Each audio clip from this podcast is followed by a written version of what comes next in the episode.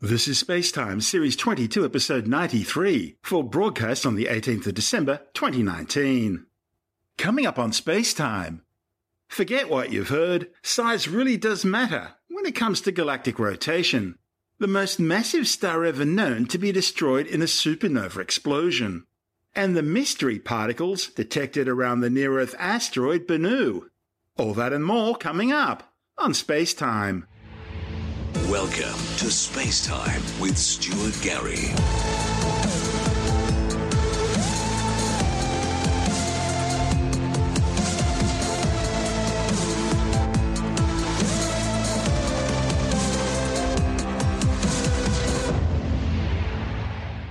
It turns out the direction in which a galaxy rotates can depend on its mass. The new findings, reported in the monthly notices of the Royal Astronomical Society and on the pre-press physics website arXiv.org, will help scientists better understand how galactic rotation builds up across cosmic time. Virtually all galaxies rotate, and this rotation is fundamental to how galaxies form. For example, most galaxies are flat rotating disks, our own galaxy, the Milky Way, being a prime example. The observations are based on an analysis of 1,418 galaxies, astronomers finding that small ones are far more likely to spin on a different axis compared to larger ones. The rotation was measured in relation to each galaxy's nearest cosmic filament. Okay, so what are cosmic filaments? Well, the large scale cosmic structure of the universe looks a little bit like a web or honeycomb. It consists of strands of filaments composed of huge amounts of matter, including gas, stars, galaxies, galaxy clusters, and galaxy superclusters, as well as dark matter. These filaments surround vast, empty voids. The filaments are like strands of galaxies. They can be 500 million light years long, but just 20 million light years across, dividing the universe into vast gravitationally linked lattices interspersed with these enormous dark matter voids. So you can think of the filaments as sort of like gravitational highways of galactic migration, with many galaxies encountering each other and merging along the way. It's the filaments which are why the universe looks like a honeycomb or cosmic web. Using data gathered by an instrument called the Sydney AAO Multi-Object Integral Field Spectrograph, or SAMI, which is attached to the Anglo-Australian Telescope at the Siding Spring Observatory in western New South Wales, scientists with the Astro 3D collaboration studied each of the 1,418 target galaxies and measuring each one's spin in relation to the nearest filament. Curiously, they found that smaller galaxies all tended to rotate in direct alignment with the filaments, while larger ones all seemed to spin perpendicular to the filaments and the spin changes from alignment to perpendicular rotation as galaxies, drawn by gravity towards the filament, collide and merge, thus gaining mass. And as for our own galaxy, the Milky Way, well, its spin is also well aligned to its nearest cosmic filament. But the thing is, the Milky Way belongs to a class of intermediate sized galaxies that overall show no clear tendency towards parallel or perpendicular spins. One of the study's authors, Astro 3D principal investigator Professor Scott Croom from the University of Sydney, says the results offer insights into the very deep structure of the universe. So this is research that we've been working on for a number of years now, making measurements of thousands of galaxies where we have been measuring the direction they spin and how fast they spin, which has been enabled by new technology that we've installed at the Anglo-Australian Telescope in Coonabarabran in the middle of New South Wales. And so what we've been able to do with this instrument is not only look at sort of take an average snapshot of what a galaxy looks like, but actually look in detail at each galaxy and, and look at its motion of the gas and the stars in the galaxy. And that allows you to see which direction galaxies are spinning. And almost all galaxies spin. There's a small fraction that, that don't, but almost all galaxies spin. Largely because as gas and, and matter collapses, um, there's always some residual spin that is conserved as the matter collapses. This is this is sort of uh, the physical concept of conservation of angular momentum, the fact that things keep spinning as as they collapse. That's why the Earth and so that's spins why, and why the uh, planets get orbit around the sun. Exactly, exactly. And so that's why most galaxies, when you look at them, look like they're disks, flattened disks, because everything has sort of these random motions as they collapse, and the gravity is most able to collapse things in the direction that has the least spin. And so you end up compressing things along the axis of least spin to make a disk that's rotating. And so it turns out that, of course, you know, unsurprisingly, the spin of a galaxy then is fundamental to its structure and how galaxies evolve. And this instrument called SAMI is, has enabled us to measure this for thousands of galaxies for the first time. And because we've looked at thousands of galaxies, we can start now to look at how the spin is connected to the broader environment of a galaxy. And so we know galaxies can live in a range of different environments. Some galaxies are out on their own with not much around them, and other galaxies are sitting in the middle of very dense clusters of galaxies with thousands of galaxies surrounding them. And in fact, there's everything in between as well. There's a whole hierarchy of different environments. And what we see in particular when you look on the largest scales is what we often call the cosmic web. So that if you look at the distribution of galaxies on the largest scales, you see that you have a, this structure of, of this filamentary structure that connects the sort of the densest parts of the universe, the dense clusters of galaxies. And so with this work, what we're trying to do is trying to understand some of the physical processes that are building the spin and why galaxies spin a certain way. And the data allowed us to connect the spin to the sort of the local structure that we see nearby a galaxy. So in this particular case, we were saying identifying filaments of galaxies. So these are sort of a, linear features in the galaxy distribution that could be hundreds of millions of light years along with many hundreds of galaxies in them. But they tend to line up in linear structures. Linear structures have random orientations. They're all over the place when you look at a pattern of them. But you have these, these clear structures that, again, it's with where the matter has collapsed into sort of sheets or filaments.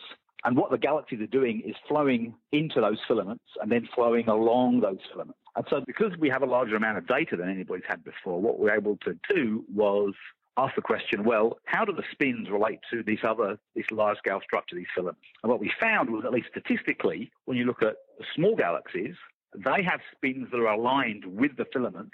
That is, as they fall in to the galaxy filaments, the small galaxies are, are falling in, but they're not perfectly aligned with the filament. They're coming in at an angle, but are also creating matter that's also falling in the same direction. And so they're being spun up um, in an axis that is means that, that, that sort of the spin axis is is along the filament. And so we, we saw this signal in, in the data, but more, more than that, what we were able to look at is a range of different galaxy masses. And when we looked at the highest mass galaxies, we actually found the opposite signal. And so in this case, we saw high mass galaxies are actually have a spin that on average is 90 degrees offset, or at least it's in that direction. There's a whole range of different angles, but it's more anti-aligned with the filament what we think is happening is that what sort of numerical simulations seem to show is that when you get the very high mass galaxies, the way they build up most of their mass is not through accreting gas in, in like small gradual flow of gas, but through merging with other massive galaxies. And when you do that, most of that merging is happening for galaxies that are flowing along the filament. So the galaxies flow into the filaments first, and then they're flowing along the filaments towards the regions of very high density, so the clusters, the, the, the, the connection points between filaments. And as they flow along the filaments, they're interacting with other galaxies also flowing along the filaments. But again, because nothing, it's very rare for them to be, have a sort of a direct head-on collision. They're always slightly misaligned. You get a spin-up process due to the mergers of galaxies and interactions of galaxies flowing along the filaments, which then leads to a an average spin axis which is more aligned away from the filament. It's an evolutionary phase of flowing from the low mass galaxies that are mostly growing through gradual accretion of gas to the high mass galaxies where you're building those up via sort of more extreme interactions and mergers of galaxies. Does that mean there are lots of low mass galaxies away from filaments, but more likely to be high mass galaxies near filaments simply because there's more galactic cannibalism going on there? So um, that is true. There, there certainly is a a greater number of high mass galaxies in the densest regions. And that's for a number of different reasons. One is it, you're right, those high density regions, there's a more, more chance of growth via this sort of merging cannibalism kind of approach. But also the high density regions were the first regions to collapse under gravity in the early universe. And so also you've had more time to grow galaxies there. So if you imagine you need to reach a certain threshold in density before you can start having the matter collapsing to form a galaxy, those regions that are very high density now, they would have been the first places where galaxies formed in the early universe. So they've also had more time to form and to grow. What about somewhere like the Milky Way? There's been a lot of debate about where we actually are in relation to both the nearest filaments and also to the local void. There have been some reports recently that we may even be in a local void, or at least, you know, right on the border of one. So that's interesting question, actually. So the Milky Way, at least from, from our analysis, is an intermediate mass galaxy that would not have any particular preference for the direction it was going to spin due to its sort of local its local structure. And we do have a bunch of different structures around us. We have obviously the local group, which is just you know, a few hundred million light years across, going from us to M31, the Andromeda galaxy. That's a sort of similar type of galaxy to Milky Way, a little a little bit more massive, but similar approximately in structure, and then a whole bunch of other smaller, lower mass galaxies around us as well. If you go to a larger, slightly larger scale, there are there's a Virgo cluster which is not too far away, but then there is some evidence that there certainly are sort of voids, large scale voids near us. And these voids can be very large, you know, they can be, you know, hundreds of millions of light years across. That could affect how we view the entire universe, in fact, especially things like dark energy and dark matter. Yeah, so there's been some interesting discussions about whether the sort of the current local sort of the idea of having a local void is that the void is big enough and deep enough that you can it can it can help us understand some of the current discrepancies between different measurements of cosmo, cosmological parameters like the Hubble constant mm. and those sort of things. And I I think it's possible that that's that there's some contribution from that, but it, it, I think the jury's out as to whether that's actually the case right now. It's an interesting question, though. What's all this telling you about the large scale structure of the universe and the effect that gravity has on that? Because uh, gravity is what this is all about. Yeah, so that's right. I mean, in the end, I mean, gravity is the thing that drives galaxy formation fundamentally. There are other physical processes, but, but gravity is, of course, the, the main one. What we're seeing and what's interesting is that, that these effects are on larger scales than we originally thought. So this is the first time where we've really seen evidence that the gravitational effect and the local large scale structure has a, an effect on the spin of galaxies outside of their local overdensity. So what, what we think the way galaxies form is that the normal matter, what we call the baryons, the gas, the sort of atoms that make up you and me and the stars, they collapse down into a galaxy, but within what we think is a dark matter halo that we don't directly see, but we can see through indirectly through its effect on the spin of things and through things like gravity, techniques like gravitational lensing uh, and a number of other approaches. Now, what we expected is that within those dark matter halos, that the way matter collapses is affect, affects the spin, and that's a natural thing to happen. But what we what this is now telling us is that the larger scale structure actually drives spin as well. So it's not just sort of local, exactly the local effect of exactly how the gas collapses within the dark matter halo, but a much larger scale effect. It points to the reach of gravity, but that then also raises questions about the debate between gravity and dark energy. I mean, we know that dark energy is causing the overall expansion of the universe. There's evidence, plenty of evidence of that, but clearly gravity still has an enormously powerful reach, even over large distances. No, well, that's right. I mean, I, you know, gravity, you know, it's never um, the force of gravity never drops to to zero. I mean, it, you know, it goes as, mm. as the classical Newtonian inverse square law. And so it always has some importance. It just depends on the scale and exactly what situation as to how important it is. And the interesting thing is that, of course, as you go through, if you run the clock forward even more, I mean, eventually, you know, the galaxies that we're seeing flying onto filaments, by and large, will collapse onto those filaments and will, will go, grow into those filaments and slow down those filaments, but very slowly. I mean, they're still only moving at um, at least cosmologically small velocities, which are a few hundred kilometers a second right, to maybe a thousand kilometers a second is the maximum velocity that these galaxies move, which while sounding very fast is actually incredibly slow in terms of sort of being able to move them from one part to another in terms of this overall large scale structure. And many people know now, for example, that Andromeda M31 is actually moving towards the Milky Way and, you know, and it's our closest nearby galaxy. And at some point we think the two will merge, but that merger will probably take about five billion years to happen. And so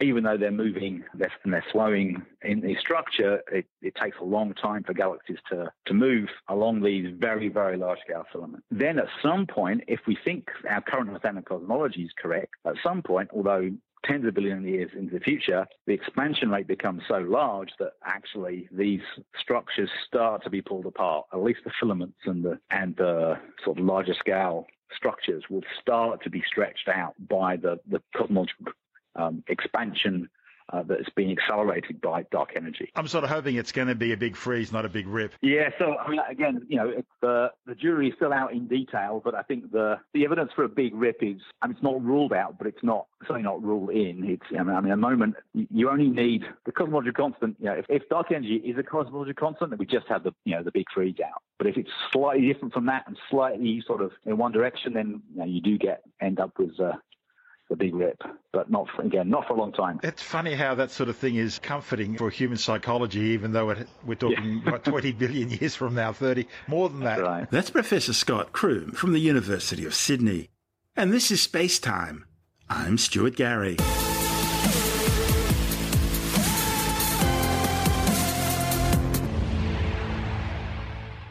Scientists have discovered the most massive star ever known to have been destroyed by a supernova explosion. The findings, reported in the Astrophysical Journal and on the prepress physics website arXiv.org, challenges current models of how massive stars die. The discovery may also be providing some fresh insights into the death of the very first stars in the universe. Our story starts with the detection of supernova SN 2016 IET. It was discovered in November 2016 by the European Space Agency's Gaia satellite. Now, three years of intensive follow up observations have shown some unexpected and difficult to explain characteristics. Supernova SN 2016 IET had an incredibly long duration and an unusually large energy output. It's also displayed unusual chemical fingerprints and an environment poor in metals for which there is simply no analogues in the existing astronomical literature. The study's lead author, Sebastian Gomez from Harvard University, says when he first realized how thoroughly unusual this supernova was, he felt sure his data must have been corrupted somehow. But after a while, Gomez and colleagues determined that the supernova was indeed an incredible mystery, located in a previously uncatalogued galaxy a billion light years from Earth. The authors used a variety of telescopes around the planet and in space to show that SN 2016 IET is very different from the thousands of supernovas which have been observed by scientists for decades.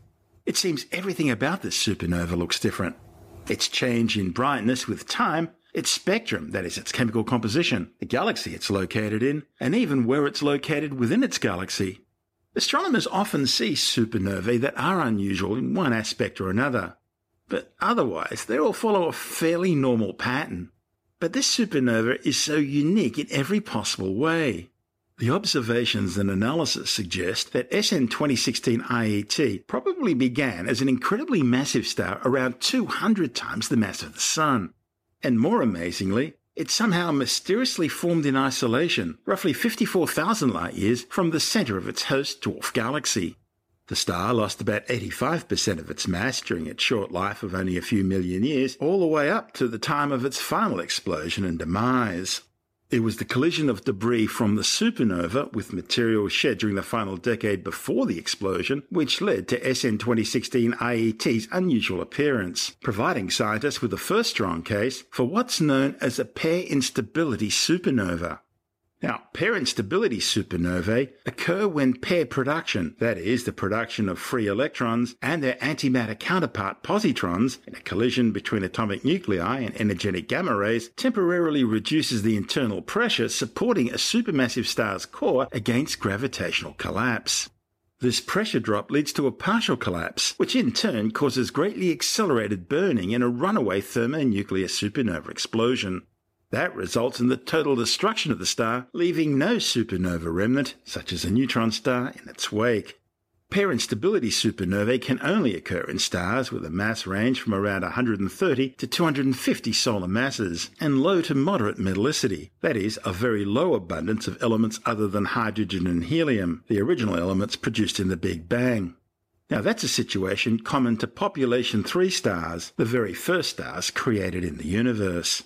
The idea of pair instability supernovae has been around for decades, but this is the first observational example with the right regime and composition. The authors say SN 2016 IET represents the way in which the most massive stars in the universe, including the very first stars, would have died. The team will be continuing to observe and study this supernova for many years to come, and they'll be looking for additional clues about exactly how it formed and how it's been evolving.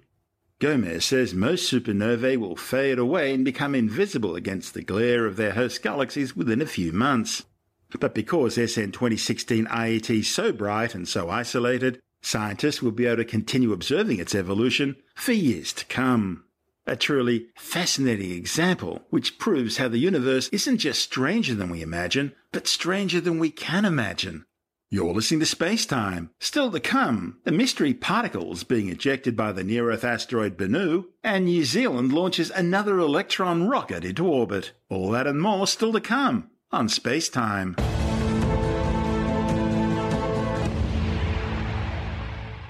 Shortly after NASA's OSIRIS-REx spacecraft arrived at the asteroid Bennu, an unexpected discovery by the mission's science team revealed that this asteroid could be active, or at least consistently discharging particles into space. The ongoing examination of Bennu and its sample that will eventually be returned to Earth could potentially shed light on exactly why this intriguing phenomenon is occurring.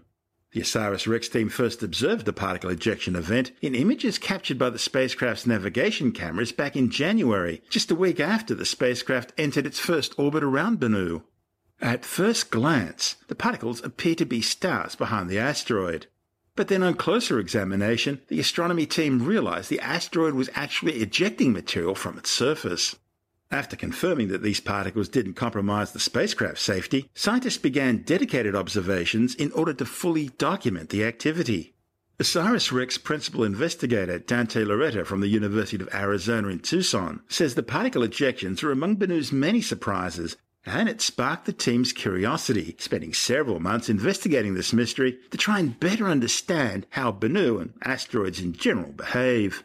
The team observed three large-scale particle ejection events. The first on January the 6th, another one on January the 19th, and the third on February the 11th. They found the events originated from different locations on Bennu's surface. The first originated in the southern hemisphere, and the remaining two both occurred near the equator. The only thing they really had in common was that all three events took place on what would have been late afternoon on Bennu. Team found that after ejection from the asteroid surface, the particles either briefly orbited Bennu and fell back onto its surface, or they escaped from the asteroid completely and floated away in space. The authors also observed that the particles were travelling at speeds of up to 3 meters per second, and they ranged in size up to 10 centimeters wide. Approximately 200 particles were observed during the largest event, that's the one which took place on January the 6th. The science team looked at a wide variety of possible mechanisms that may have caused these ejection events, and they've now narrowed the list down to three possible causes either meteoroid impacts, thermal stress fracturing, or released water vapour. Now, meteoroid impacts are common in the deep space neighbourhood of Bennu, and it's very possible that small fragments of space rock are hitting Bennu where OSIRIS-REx can't observe it, and shaking loose particles with the momentum of their impact, sending the debris flying in space. The authors also determined that thermal fracturing is another reasonable explanation. See, Bennu's surface temperatures would vary drastically over its 4.3 hour rotational period. Although it's extremely cold during Bennu's night hours, the asteroid's surface would warm significantly, reaching its maximum temperature in mid afternoon, which is when all three particle ejection events occurred. As a result of this temperature change, rocks may have begun to crack and break down, and eventually particles could be ejected from the surface. This cycle is known as thermal stress fracturing. The third option, water release, could also explain the asteroid's activity. When Bennu's waterlogged clays are heated, the water could begin to release and create pressure. Now, it's possible that as pressure builds in cracks and pores in boulders where absorbed water is released, the surface could become agitated, causing particles to erupt. The team have reported these possibilities in an article in the journal Science. But the thing is, nature doesn't always allow for simple explanations. One of the study's authors, Steve Chesley from NASA's Jet Propulsion Laboratory in Pasadena, California, says it's very possible that more than just one of these mechanisms could be at play. For example, thermal fracturing could be chopping the surface material into smaller pieces, thereby making it easier for meteoroid impacts to launch pebbles into space. Now, if thermal fracturing, meteoroid impact, or both are in fact causing these ejection events, then this phenomenon is likely to be happening on small asteroids all over the place. That's because they all experience these sorts of mechanisms. However, if water release is the cause of these ejection events, then this phenomenon is very specific to only asteroids that contain water bearing minerals, asteroids like Bennu. The material returned to Earth from Bennu will almost certainly increase science's understanding of asteroids and the ways they're both similar and different. Launched from the Cape Canaveral Air Force Station in Florida aboard an Atlas V rocket on September 8, 2016, the 2,110 kilogram OSIRIS-REx spacecraft arrived at Bennu in October 2018. The probe's spending three years orbiting the asteroid at altitudes as low as 5 kilometres, mapping Bennu's surface and geology and studying its evolution, composition, chemistry, and mineralogy. One of the mission's key objectives will involve understanding non gravitational influences, such as the Yarkovsky effect, in which sunlight hits the surface of an asteroid and that heat is then radiated back into space, providing a small amount of thrust as the asteroid rotates. And knowing Bennu's physical properties is crucial because scientists are trained to determine the likelihood of this mountain sized rock slamming into the Earth. In July 2020, OSIRIS REx will fly down and hover just above Bennu's surface, extending a robotic arm and collecting up to 2 kilograms of pristine asteroid regolith for a sample return to Earth. The spacecraft slated to leave Bennu in March 2021, with a sample return capsule being jettisoned for a parachute landing in Utah in September 2023. So, why is it so important to understand Bennu? Well, this asteroid's part of the Apollo group of asteroids. That means it's a NEO or near Earth object. These are potentially deadly space rocks whose orbits intersect with and cross the orbit of Earth around the Sun. And Bennu's not exactly tiny. At 492 metres, Bennu hitting the Earth would be the equivalent of a 1,200 megaton thermonuclear explosion. Bennu is thought to be a Type B carbonaceous asteroid, generally similar to Type C carbon asteroids, but with surface spectra suggesting anhydrous silicates, hydrated clays, organic polymers, magnetite, and sulfides. It currently has one of the highest known chances of hitting the Earth, with a 1 in 2700 chance of impacting our planet sometime between 2175 and 2199. To make matters worse, its orbit is intrinsically dynamically unstable. Now, on average, an asteroid the size of Bennu can be expected to crash into the Earth roughly once every 130,000 years or so.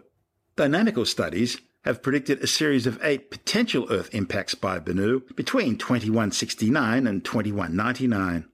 Bennu will pass just 750,000 kilometres above the Earth on the 23rd of September 2060, and that close approach will affect the next close encounter on the 25th of September 2135. That's expected to be somewhere around 300,000 kilometres, but it could be as close as 100,000 kilometres. Now, there's no chance of an Earth impact in 2135, but depending how the asteroid's affected by that close encounter with Earth, future encounters with our planet start to get really interesting.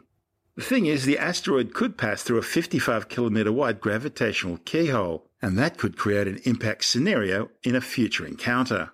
On the 25th of September 2175, there's a 1 in 24,000 chance of an Earth impact.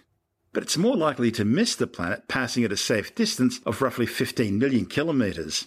The most threatening chance of an impact by Bennu with the Earth is on the 24th of September 2196, when there's a 1 in 11,000 chance of an Earth impact. Now, when you look at the big picture, the cumulative effect of all these potential chances of Earth impact indicate that Bennu's likelihood of hitting the Earth is roughly 1 in 2700 sometime between 2175 and 2199. This report from NASA TV.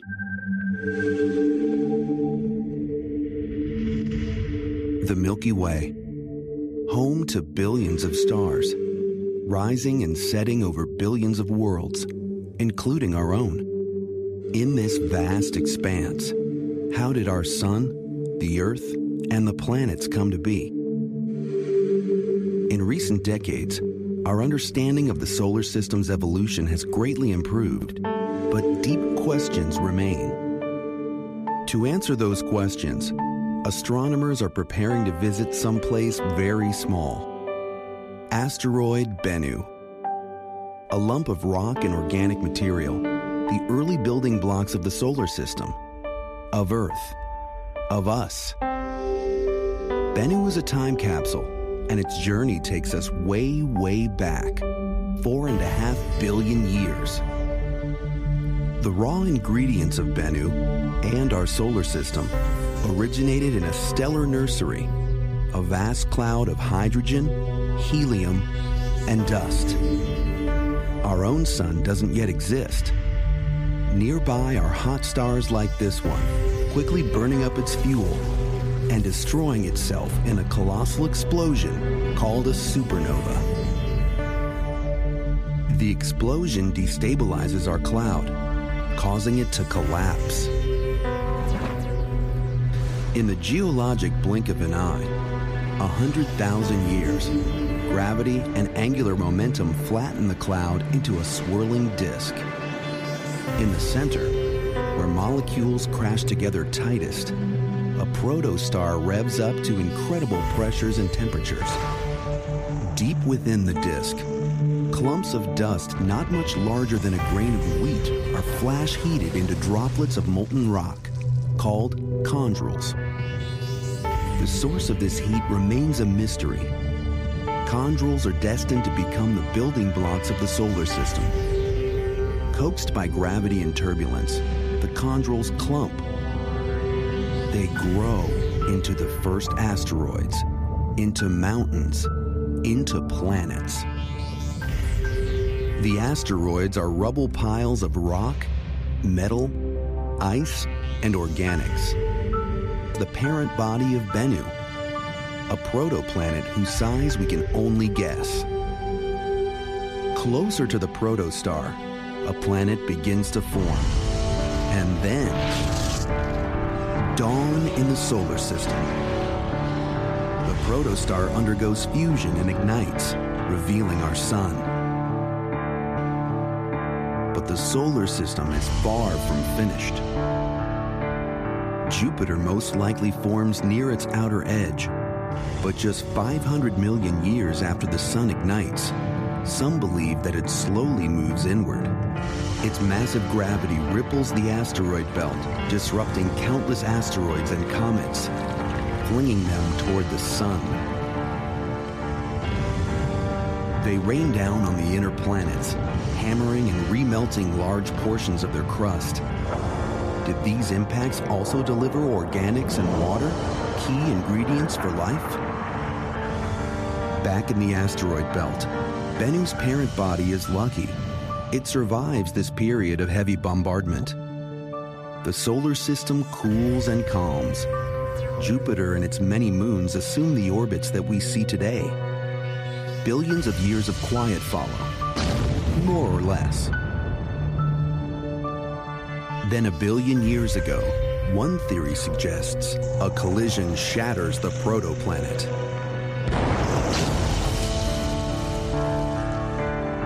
Some of the debris loosely coalesces into a new, smaller body, Bennu. But Bennu will not stay in place. Dull, non-reflective, it slowly migrates toward the sun solar heating turns its warm side into a low-intensity thruster. Through millions of years, Bennu's orbit gradually tightens until it interacts with Saturn's gravity, altering its trajectory and hurling it into the inner solar system. Close encounters with Earth and Venus follow. Their gravitational tugs may have repeatedly stretched and reformed Bennu, turning it inside out and pulling off loose material. As a result, it has no satellites of its own until now. Today, NASA is sending a spacecraft called OSIRIS REx to explore Bennu and retrieve a sample. Why? Bennu has survived its long journey and settled into a near Earth orbit, bringing its secrets within our reach. Now it is ready to teach us more about the solar system's history, its formation, its evolution, and our own place among the stars.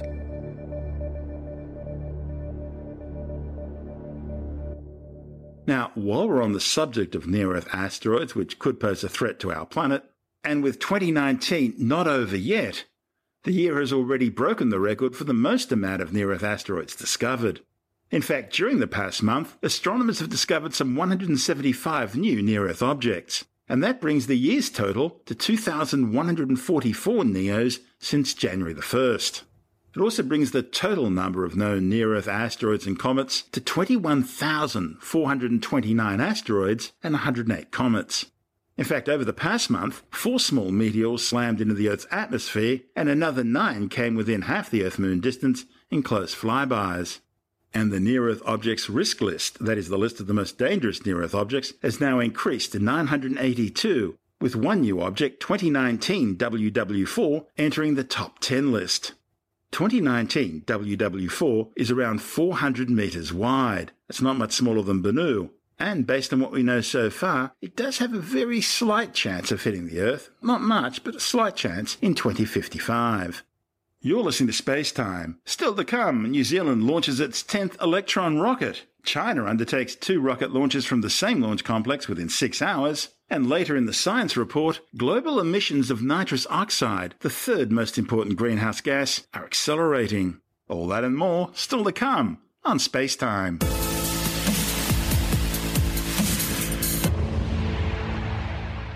Rocket Lab has successfully carried out its 10th Electron launch, carrying the Japanese Shooting Star satellite into orbit. The mission, named Running Out of Fingers, was launched from the company's Mahia Peninsula launch complex on the far eastern coast of New Zealand's North Island. Rereading engines. 10, 9, 8, 7, 6, 5, 4, 3, 2, 1.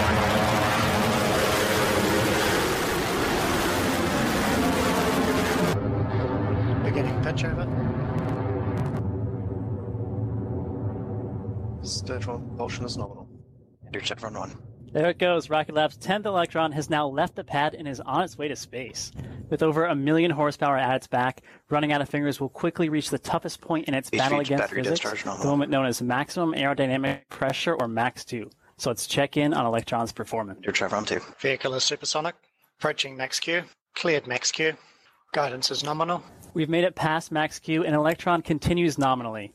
Soon, the nine Rutherford engines on Electron's first stage will shut down ahead of its separation where's from stage Station? two and its descent back to Earth. It will be our first attempt at a one guided atmospheric reentry of the booster, Prepare for MECO and we're hoping to be able to update you on how that goes after the mission. Once stage one and stage two have separated, the final vacuum optimized Rutherford engine on Electron's second stage will come to life and propel Electron the rest of the way to orbit. Let's check back in on the operators in the lead up to stage separation and stage two ignition. Entering burnout check mode. Stage one MECO. Stage separation succeeded. Stage two ignition. Recovery telemetry nominal. Main engine cutoff is now confirmed, and Electron's first and second stages have successfully separated. Guidance is nominal. Soon the fairing will separate and jettison from 2.3 Electron's kick stage. Altitude 104 kilometers. Fairing separation succeeded. Stage two propulsion is nominal. Looks like we've had a successful jettison of the battery fairing. With that out of the way, we're now 50 minutes away from the start of our scheduled payload deployment. Electron's second stage Rutherford engine continues to burn bright as it propels its payloads into orbit. Stage 1's first controlled re-entry into the Earth's atmosphere. The data we receive from this guided re-entry will aid in our future recovery plan. HVB battery discharge is nominal. The next milestone to check off is one that's unique to Rocket Lab and Electron. The Rutherford engines are powered by electric pumps. Electron is, in fact, the world's only orbital launch vehicle with this feature. These pumps are powered by batteries, and as you can imagine, it takes quite a bit of power to reach orbit. Initially, a pair of batteries serves as the power source, but once these are depleted, we swap power over to another fully charged battery and then jettison the depleted ones. We call this process the battery hot swap. Guidance is nominal. 185 seconds remaining. Electron's velocity is 14,000 kilometers per hour, and our altitude is 200 kilometers as we approach battery hot swap. HVB battery discharge nominal. Approaching hot swap in roughly 30 seconds. The APS has saved. Hot swap successful. HV battery eject succeeded. Stage As you've just heard, we've had successful battery hot swap. Electron's second stage engine Recovery continues to burn 6 minutes and 45 seconds into the mission. We're currently 7 minutes 15 seconds into flight, and with the mass of the depleted batteries out of the picture, Electron now has a much more efficient ride to orbit. All systems are nominal as we approach second engine cutoff in around 40 seconds. Our velocity is 21,000 kilometers per hour, and our altitude HVB is battery 204 holding nominal. kilometers. Shortly, we'll have cutoff of the vacuum optimized Rutherford engine on Electron's second stage, followed by separation Guidance of the kick is stage. terminal. Let's check back in with mission control. Entering stage two burnout detect mode. Stage two shutdown. Vehicle is in transfer orbit. Apogee is 385.97 kilometers. Perigee is 186.01 kilometers. Inclination 97.01 degrees.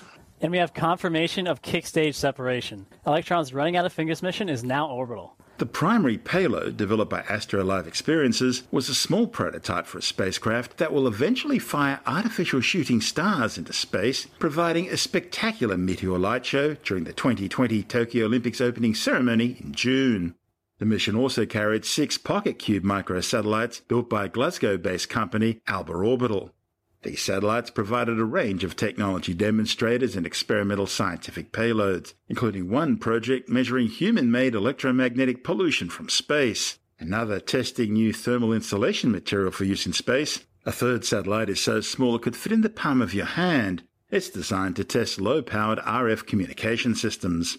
Another satellite's designed to provide flight tracking and mobile weather radar applications while the final two satellites will test inter-satellite and satellite to ground communications technologies. The Electron rocket first stage used on this flight also tested new guidance and navigation hardware and sensors, including S-band telemetry and onboard flight computer systems designed to gather data during the first stage's atmospheric re-entry. The first stage was also equipped with a reaction control system to help it orient the booster during the descent. This equipment's all part of ongoing plans to make the Electron rocket reusable. This aerothermal decelerator package is designed to slow the jettison booster down as it re-enters Earth's atmosphere following main engine cutout and stage separation. As it descends, the Electron first stage would orient itself, then deploy guided parachutes. Rocket Lab plans to use helicopters equipped with grappling hooks to snag the parachutes and their attached rockets in mid-air, recovering them for refurbishment and eventual reuse on future flights. China has just carried out two space launches in less than six hours from the same facility. Both launches involve Kuaizhou 1A rockets taking off from the Taiyuan Space Launch Complex in northern China's Jiangxi province. The Kuaizhou 1A is a low-cost solid fuel rocket designed to carry payloads up to 300 kilograms into orbit. The first launch carried the Jilin 1 Gaofen 02B optical remote sensing satellite. It'll now join Beijing's growing constellation of at least 14 other Gaofen satellites now in orbit. The second launch carried six satellites into space. These included the Head 2A and 2B, which will carry out land surface monitoring, collecting information on global shipping and aircraft movements. Also in the manifest were the SpaceD 16 and 17 medium resolution nanosatellites, which will undertake remote sensing operations and the Tianqi 4A and 4B satellites, which will provide global Internet of Things data transmission services.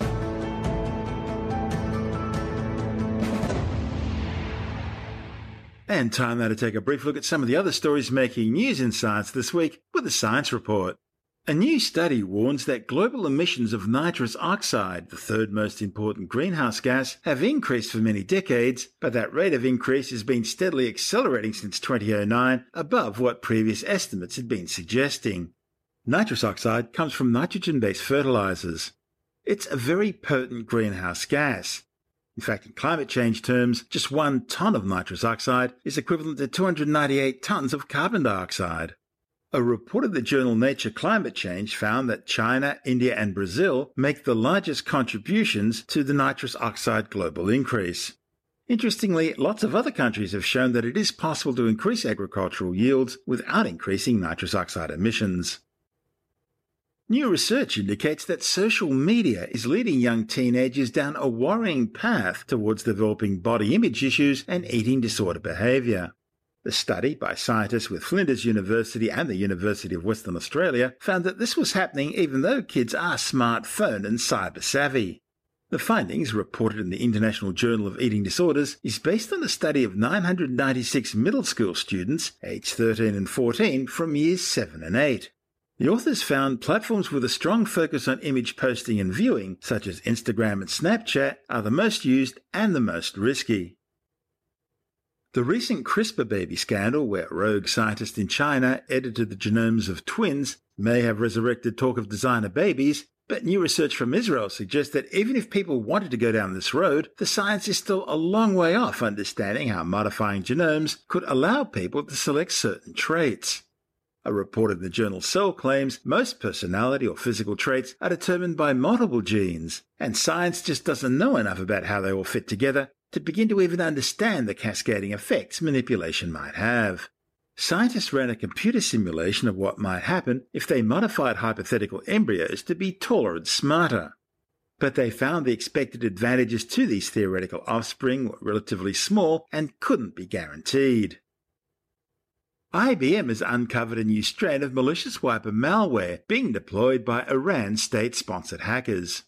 The attack was led by Tehran's APT 34 hackers group. They hit the headlines earlier this year with that phishing attack targeting people using the LinkedIn social media group. But APT 34 didn't act alone. In this latest cyber attack, they were supported by another Islamic Republic based hacking group called APT 33.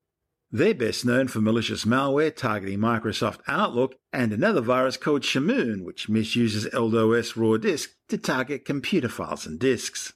This new Iranian cyber attack, which has been codenamed Zero Clear, is based on Shamoon and overwrites the master boot record and disk partitions on Windows based computers. This latest attack shows that Tehran's hacking groups are now demonstrating an increasingly sophisticated set of cyber weapons with which to target the West. Are you devastated every time you ask your dog to do something and they just sit there looking at you, only to see them instantly obey when your partner requests the same thing? Well, the bad news is they're doing it deliberately because they can definitely understand what you're saying. New research reported in the journal Biology Letters found that dogs can distinguish familiar words, even when those words are being spoken by unfamiliar people. The research also found that dogs can hear a string of unfamiliar words and pick out whether they're being said by the same person. What I guess this all shows is that sometimes even dogs can be real jerks. And that's the show for now. You can subscribe and download Space Time as a free twice weekly podcast through Apple Podcasts, Stitcher, Bitesz.com, Pocket Casts, SoundCloud, YouTube, Audio Boom, from spacetimewithstuartgary.com, or from your favorite podcast download provider. If you want more space time, check out our blog, where you'll find all the stuff we couldn't fit in the show, as well as loads of images, news stories, videos, and things on the web that I find interesting or amusing. Just go to spacetimewithstuartgary.tumblr.com. That's all one word and in lowercase, and that's Tumblr without the E. You can also follow us through at Stuart Gary on Twitter, at Spacetime with Stuart Gary on Instagram. On Facebook, just go to www.facebook.com slash Spacetime with Stuart Gary. And you can also find us on the Spacetime with Stuart Gary YouTube channel. Spacetime is brought to you in collaboration with Australian Sky and Telescope magazine, your window on the universe. You've been listening to Spacetime with Stuart Gary. This has been another quality podcast production from Bitesz.com.